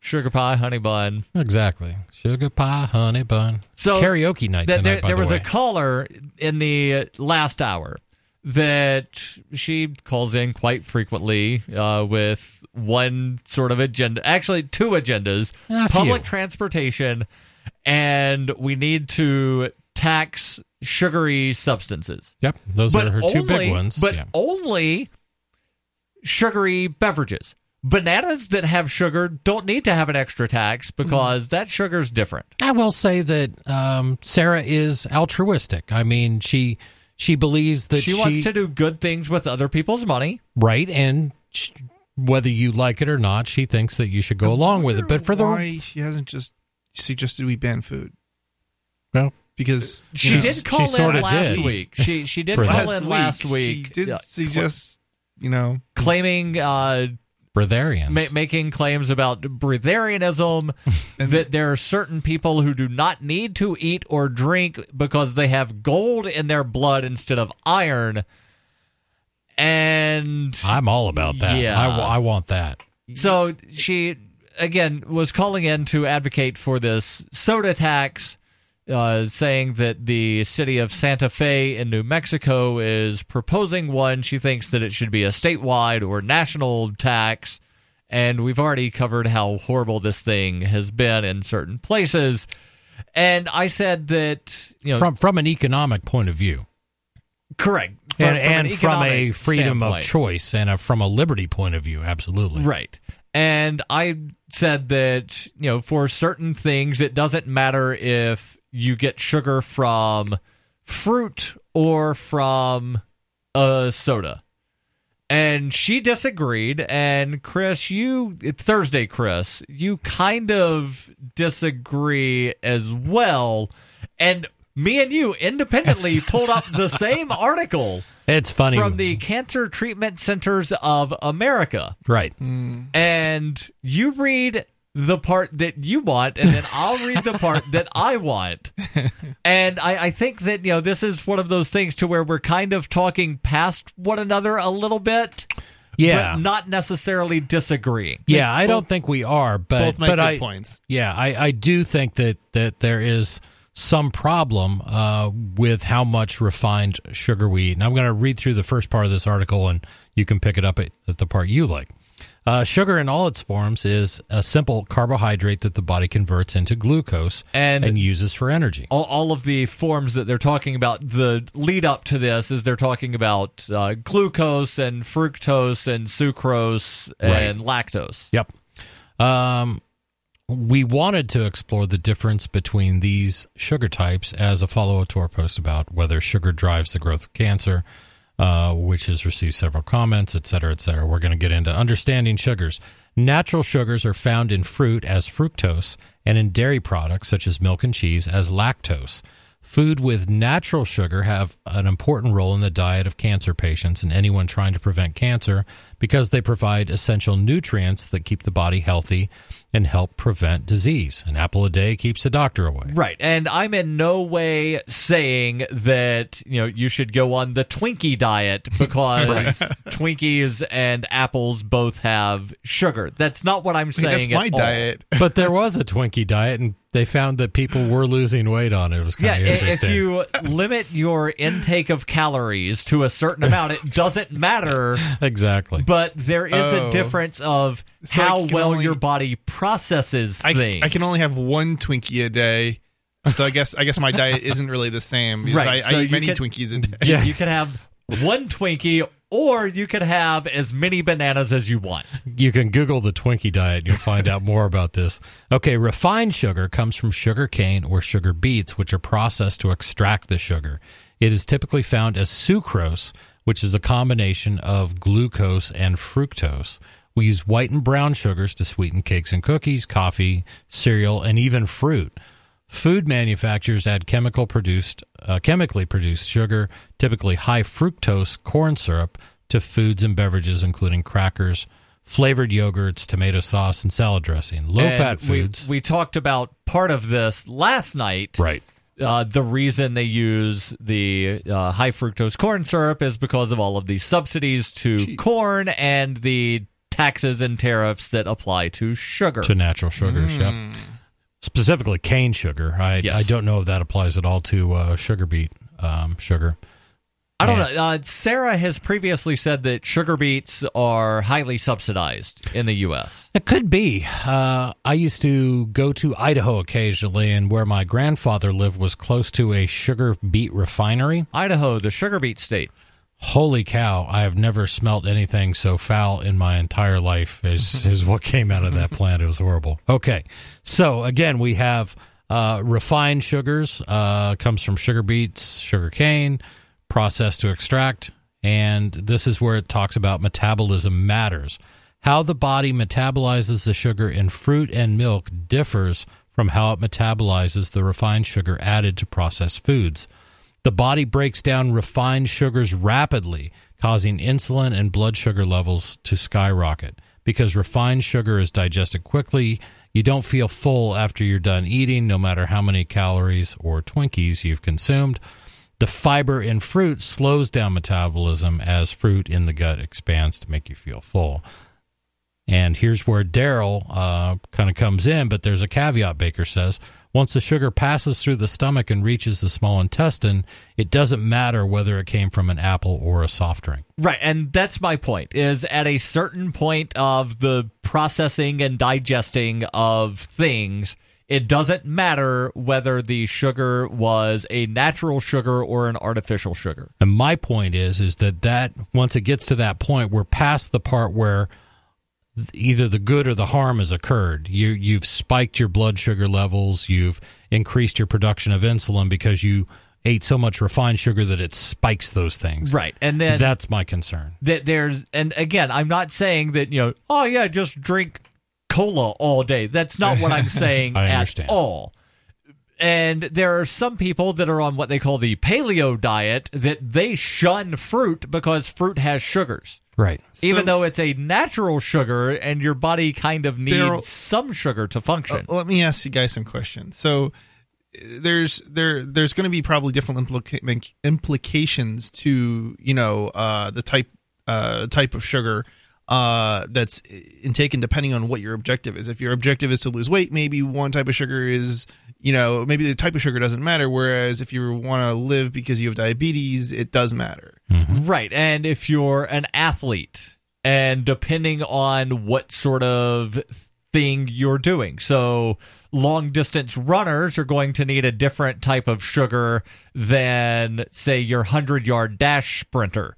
Because one person is exerting a lot of energy for 10 seconds, whereas the other person is exerting a lot of energy for three and a half hours. And, and carbohydrates uh, and sugar is one of many carbohydrates uh, offer those same uh, effects on the body. That's sort of the carbing up for long distance runners will right. do. So, so they have a- that long that store of energy that they can slowly deplete. if you're a long distance runner or you're in say a team sport to where you need to have some energy over several hours you're going to eat a lot of pasta the night before whereas if you're a short distance sprinter you're going to want to you know like eat some bananas and maybe an apple beforehand to give you something so you know th- there's that difference of the what and the how for various reasons for all us athletes sitting around the table tonight. well, I am doing a Yeah. half marathon in like I four know you are. Congratulations. So I, I, I need to kind of, you know, do some training on that because it's starting to get warmer now. Yay, this is Free Talk Live, 855 450 free.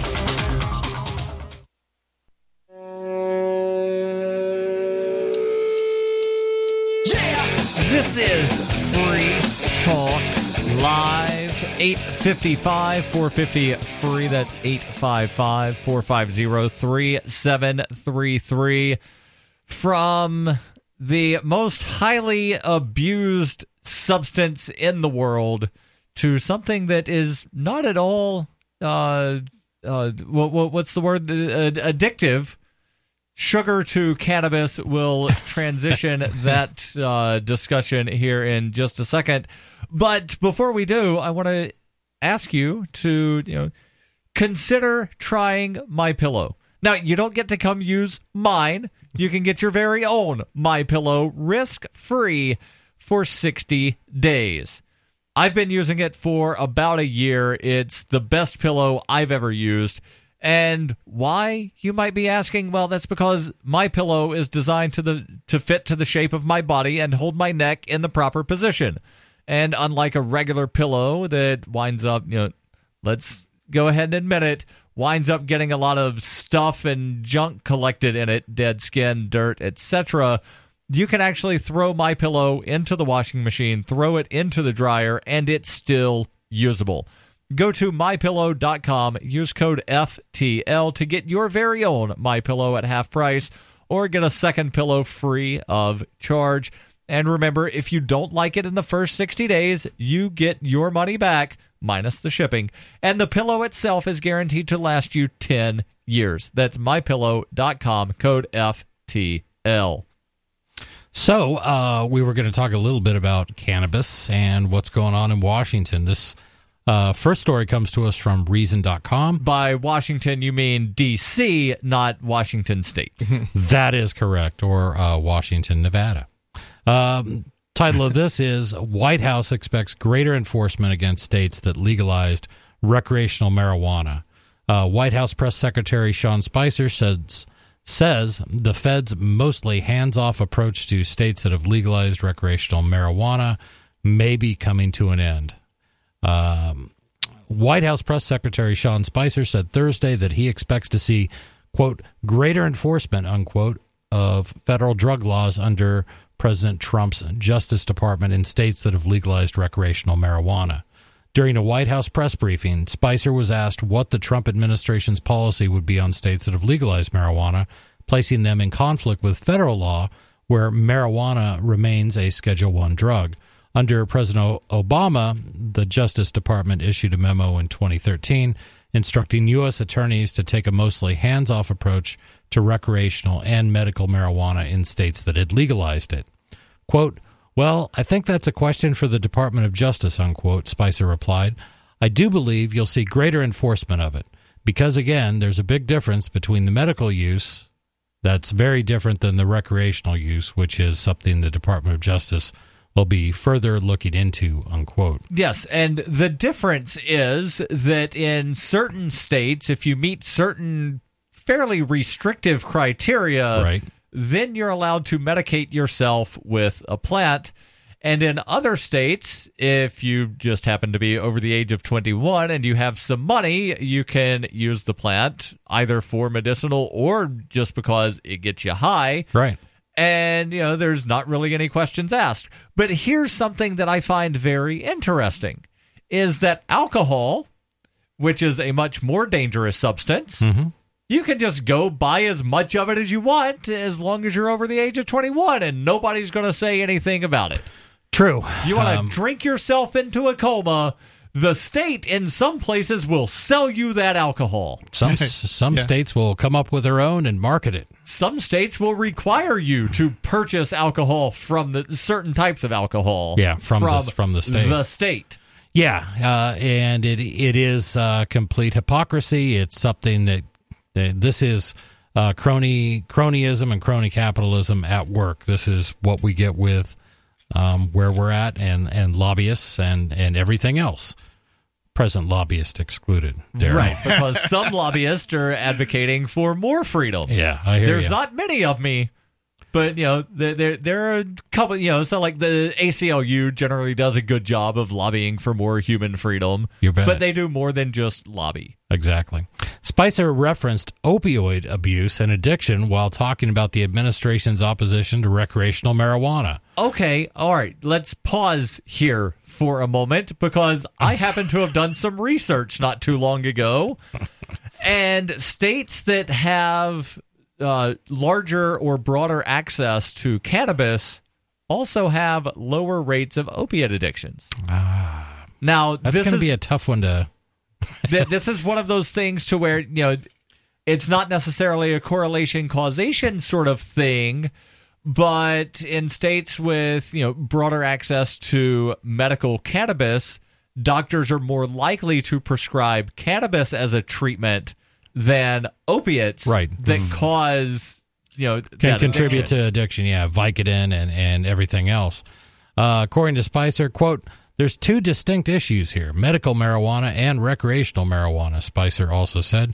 Medical marijuana, I've said before, the president understands the pain and suffering many people go through who are facing terminal Ill- illnesses uh, and the comfort that some of these drugs, including medical marijuana, can give them. But That- it's not just people with terminal illnesses that benefit from medicinal cannabis. No, and and you will find a lot of people. Um, you know, I I know a lot of people that have served in the military, and a lot of them who have served recently.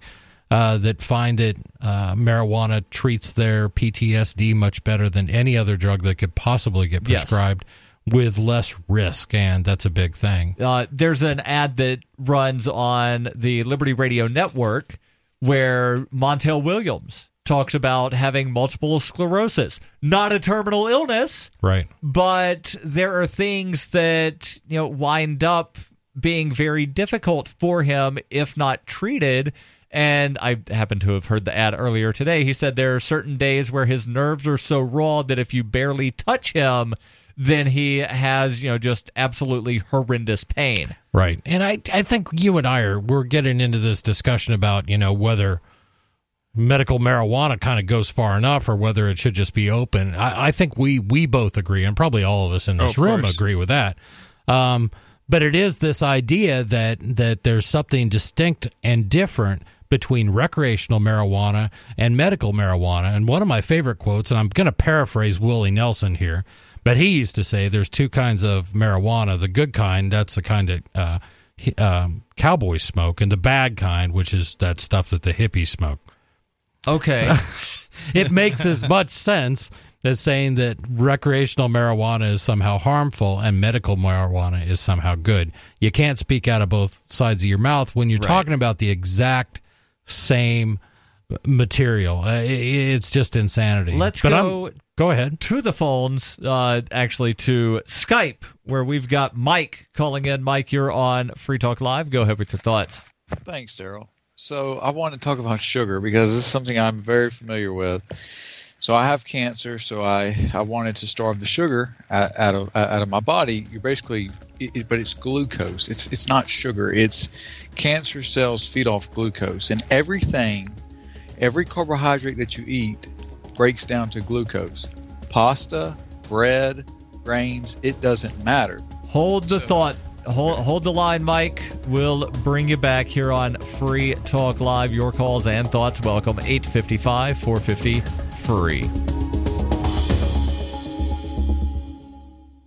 Here's a chance to do a little activism while you're cruising Facebook, Twitter, or Google Between the LOL cats, the recipes, the hot girls, and the inspirational sunrise memes, Free Talk Live's post pass by your newsfeed. Like them, comment. It gives us more exposure. If you don't see our posts, click like at facebook.freetalklive.com and then hover over it to click get notifications. It's an easy way to spread the ideas of liberty a bit further. I know you're busy, but you can spare that tenth of a calorie it takes to click on something. facebook.freetalklive.com.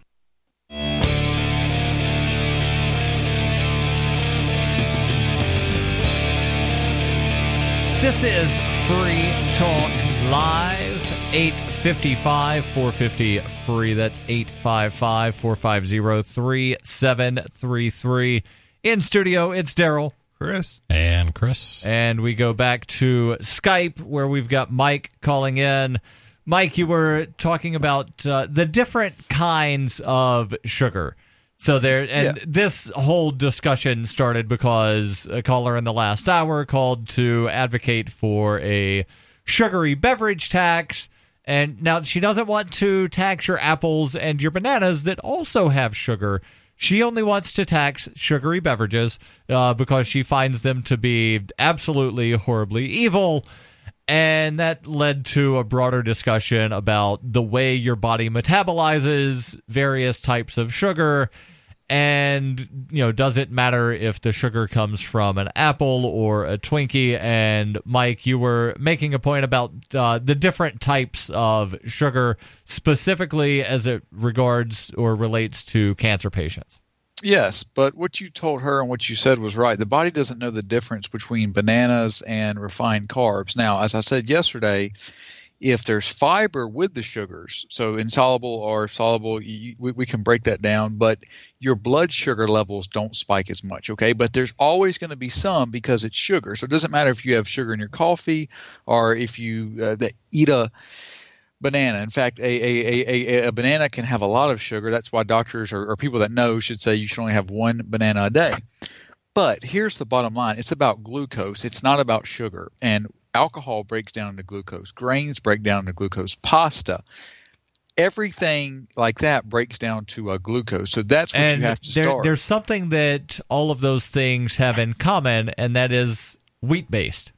Yes, and, and and so here, here's the bottom line. I would love to go through Sarah's cabinets because I guarantee you she's not as healthy as, as, as, as she acts like. Right. And I would have a field day because this this is actually what I did to cure my cancer. While you're on chemotherapy, if you fast, it starves the uh, cancer cells, and cancer cells have to um, um, ca- have to run on glucose, while other cells can run off a thing called ketosis. So if your body goes into ketosis, the healthy cells can live and the cancer cells burn and the chemotherapy can, can target them better. So you can do this a couple ways. You can intermittent fast, which means you don't eat for at least 16 hour time periods. And, and, you, and your body burns fat as its primary energy supply instead of glucose. You can also fast over over several days. So I went to a ketogenic diet. It was the most disciplined willpower thing I've ever done in my life. That means your carbohydrate intake is like less than 50 grams. So all you can eat is like avocados, av- avocados and greens like spinach, uh, uh, kale, like like like all all the uh, power greens. You have to eat lots of coconut oil, lots of butter, lots of saturated fats, and a moderate amount of protein. Because protein, if you eat too much of that, it actually breaks down to glucose as well.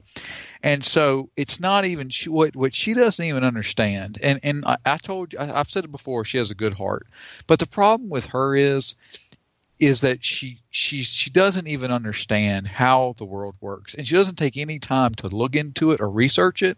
And and all she's going to do is hurt people. Because let me let, let, let, let me promise you one thing. If i really clean the whole day and then i go buy a coca-cola a can of coke and i drink it and then i go work out I'm still going to be healthier. What I putting in my body than what she eats when she eats crackers, bread, and doesn't move and listens to the uh, radio all day. I'm, I'm, I'm and, I, and I'm in no way picking on her. I'm just saying it's about the complete lifestyle. And, and, and let me say this: yes, your body does. Your blood sugar levels don't spike as much if you eat blueberries, okay, which is which is one of the healthiest sugars you can eat and has the highest fiber content as it would if you eat a bag of Skittles, okay? But at the end of the day, it becomes glucose to the body. And if you're healthy, you don't have a high blood sugar levels, you don't have to follow that. I can eat five bananas in a day. I can eat I can drink kombucha, I can drink a beer, whatever, it doesn't affect my blood sugar levels. Now, I would say, hey, if you want to be the best version of yourself, follow a really clean diet. Don't do stupid stuff. Right. But every time you eat crackers, every time you eat bread, I guarantee you Sarah loves bread, it becomes glucose immediately. It, right. it, it, it, it, spikes your, your, your, your uh, blood sugar level. So if, if we're going to ban a can of Coke, let's ban all the bread in, in, in the stores. And that's what she doesn't understand. And, and that's what those idiots don't understand. It doesn't matter. It's all about the glucose in the body. Those things spike your blood sugar levels just as much as Skittles do, or just as much as Coca Cola does. It's just it's it's their own ignorance, and it just it eats me up because here, here here's the bottom line, man. It's a matter of freedom. I'm sorry I got cancer, but guess what? It doesn't matter what gave it to me. Okay, those people have the right to consume as much as they want to. And Sarah's going to find out one day she's going to have cancer, she's going to have a thing, and she'll be the first in line to the chemotherapy place. She'll be the first in line to the doctor. And all this stuff, all this nonsense she talks about, Dr. Dr. Uh, Barefoot taking calcium carbonate to right. uh, to to uh, cure your cancer. It's like, no, Sarah. Here's what you don't understand. There's actually people with cancer who actually have to live through this stuff, and you're wrong. And again, I, I, she she does come from a from a good place, and, and, and I understand that. But those idiots don't understand what they're doing, and all they're cheering this Dr Pepper. Okay, I'll drink a can of Dr. Pepper, eat healthy all the rest of the day, exercise, do do do do do, do something called a HIIT training, high interval training, which is the best way to exercise, where where where where where, where, where you go really hard for like 20 seconds and then stop for like 10 and then go really hard. And what that does, that's actually the most efficient way to exercise your body. You do that, you drink a can of Dr. Pepper, you're going to be a lot healthier than somebody that eats cookies, eats crackers, eats white bread or any or any sort of bread. So, I, I, I that's that's it, and I appreciate it. I love the show. Thank you so much. Thanks for the call. Well, hold on. Well, he just dropped off the line. I was actually going to ask him some specifics about his high impact intensity training and compare notes on workouts. okay, maybe you could do that on your own time, Daryl. Yeah.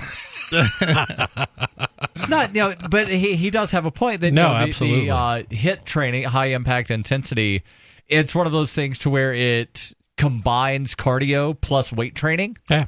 And it's basically the basis behind the CrossFit mm-hmm. workout. And, you know, it, as long as you don't call it CrossFit, then you don't have to pay some outrageous, uh, you know, naming licensing rights, fee, licensing yeah. thing.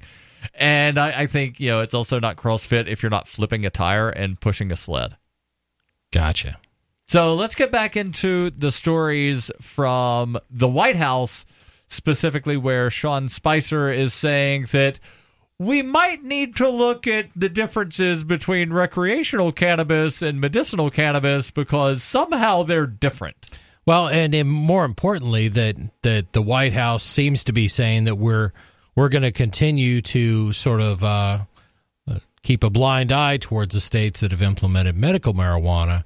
But if you've implemented recreational marijuana or you allow that, then the Department of Justice may be coming down on you, and that's that's a real concern to And the- civil libertarians. the and- Department of Who are they going to come down on? The government, or are they going to come down on On people. people, individuals? yeah, both. they'll do both. they'll they'll with What are they going to can do the government? I mean, they can withhold funding. funding. Okay. Yeah, that's that's what the power the federal government has over the states is saying. Well, so- okay, so well, if I'm- want your highway, so I should definitely go to my representative and say I want recreational.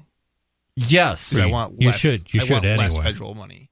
Yes. yeah, And So we live kill in two New birds with Hampshire. one stone. Right. right. I like this. We're, we're in a donor state anyway, meaning that more money leaves New Hampshire to the feds than what the feds send back to New Hampshire. Mm.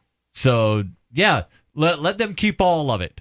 And then we've got even more reason to Hold wind on. up leaving. Hold Yeah. on, Uh, yeah, I don't like that either. I like the leaving part. Uh, all right, I'm going to keep going with this article. Oh, but before you do it, uh, the DOJ, remind me again, that's the branch or the agency that is uh, just below the Attorney General. Department of Justice. Yeah, and the Attorney General, former Senator Jeff Sessions, who I believe said, quote, good people don't use marijuana. Yeah, that would, that'd be the guy. Yeah. Yeah. Sorry, Jeff, but good people don't tell other people what to do, and good people don't throw people in jail for doing something that they don't like. This is Free Talk Live, 855 450 free.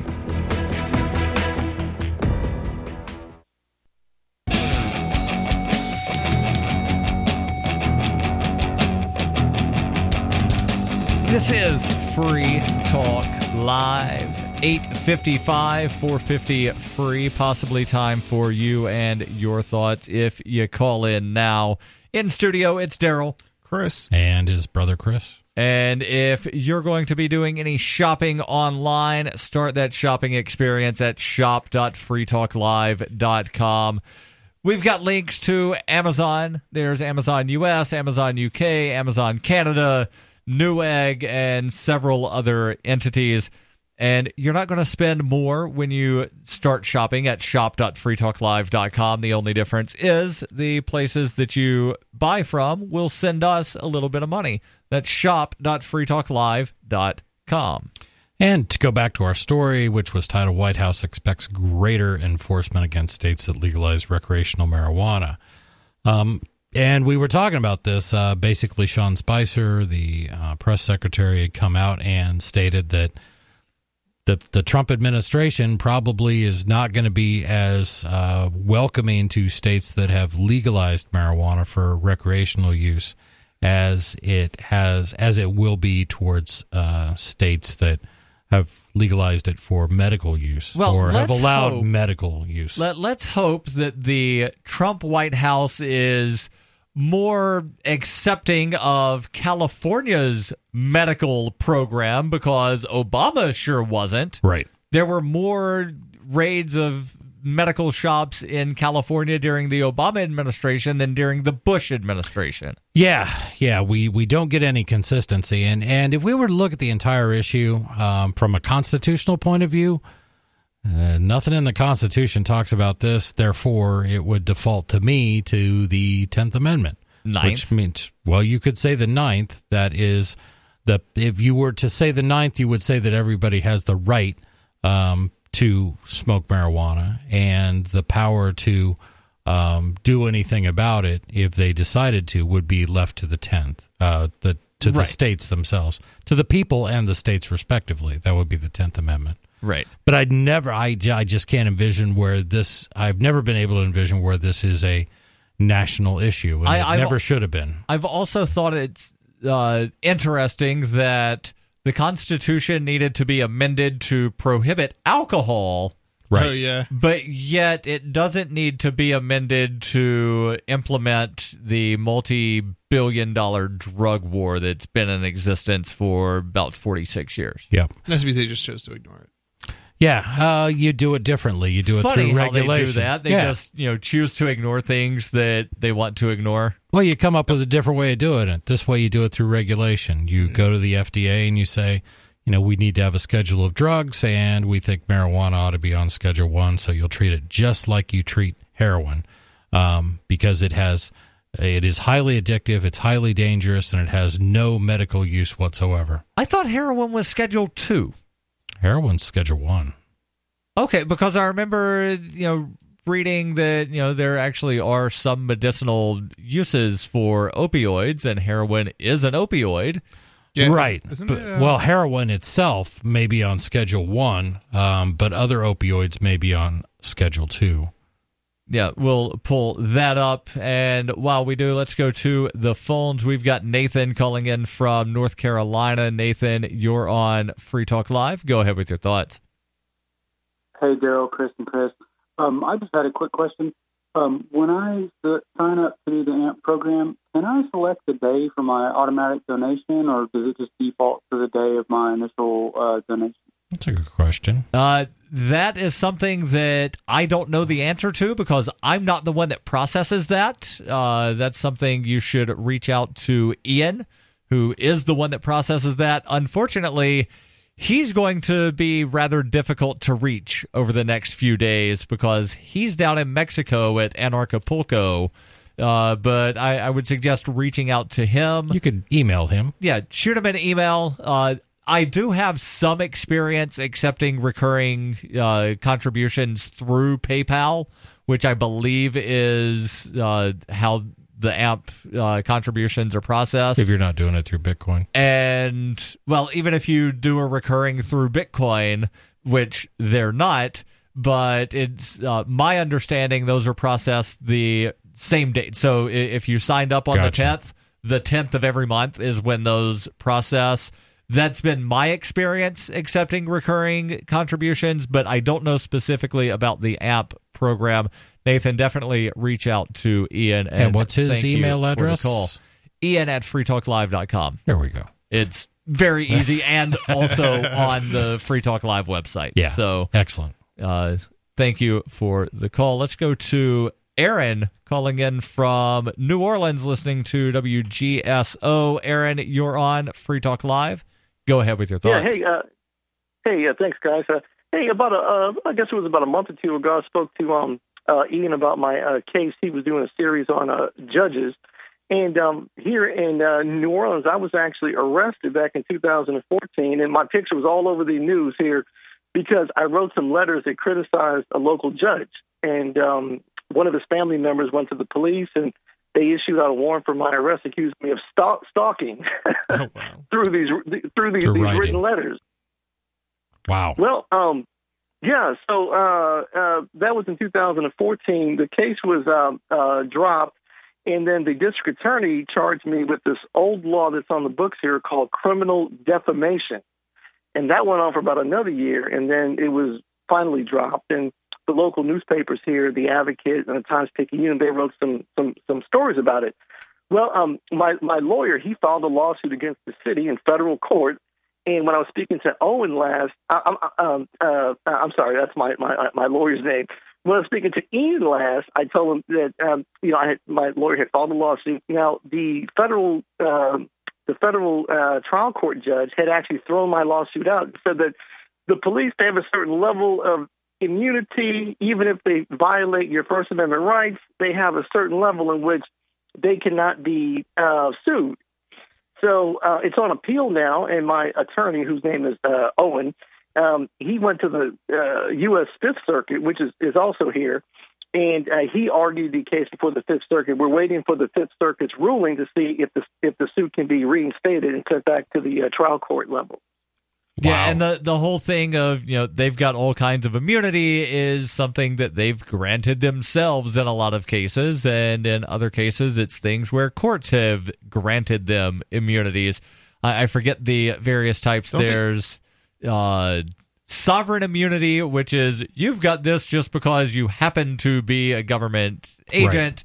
There's statutory, which is you've got this immunity because some legislator wrote it down on paper. Right. And then there's another kind, I forget the term for it, which is basically you've got this because the court says you have this. Right. Doesn't the doesn't the uh, government have to grant itself liability? Even like they, you, it's not even like it has it by default. It assumes it does not, and then it has to grant it. No, there there are certain things to where if, and this is based on uh, various interpretations and case law, if the government agent should have known better, Yeah. then they can be held liable. Okay, so that's a government agent, I guess, but the government itself. Like a government. It, But it you- probably varies not from the level to agents or level. somebody working for the government, but the government itself would have liability, like, Like- a police department.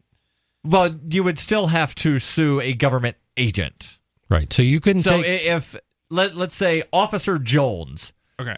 Breaks into your house and assaults you and breaks your nose. Yep. You could sue the police department because Officer Jones did something, but mm-hmm. you would also have to include Officer Jones in that suit, and they would determine Officer Jones was in violation of he should have known better, and then Officer Jones and the police department could be found guilty for a civil rights I- infraction. yeah, I- but unless an agent is found, and this is my understanding, Okay. uh, unless an agent is found in violation, then the entity cannot be. Hmm, that's interesting. Agent isn't. That's my understanding. From a New Hampshire point of view, I can say that there are, are all sorts of laws that do protect local governments and things like that. So we we talk about this a lot in, in our town, but you know, we have a responsibility to keep up the roads. But does that mean that because if roads are not taken care of, say we didn't plow snow fast enough and somebody has an accident, does that mean we're liable? No. You know, there's a lot of things like that. Right, so, but then then there's the question of which agent was responsible for not doing X. right. Because there there has to be a human that was negligent. right. You, you can't just say, well, the city government exists and nobody from the city did X, so therefore the entire city is guilty. There has to be a human that is negligent, hmm. is my understanding. We'll look into that. We'll look into that. And Aaron, thank you for the call. And feel free call back on another night. The next several nights, we're going to be live from Anarchapulco. Well, not me, but Ian and Mark. This is Free Talk Live. The Free State Project has reached its goal of 20,000 liberty lovers who've pledged to move to New Hampshire and get active to achieve liberty in our lifetime. Perhaps you're trying to figure out what part of New Hampshire should be your destination. If so, consider Keene. You'll find more than 150 reasons to move to Keene at move.freekeene.com. Keene is famous for its historic, publicity generating activism, as well as being the liberty media capital of the world. It's home to freekeene.com, New Hampshire's destination for liberty activism, news, and opinion. For years, we've been compiling over 150 reasons to move to Keene at move.freekeene.com, where you'll learn about some of what's happening here and what makes Keene a great place to live. If you love liberty, you'll probably enjoy anywhere you end up in the Shire. But do your due diligence first. Please visit move.freekeene.com for the full list of over 150 reasons to move to Keene. That's move.freekeene.com.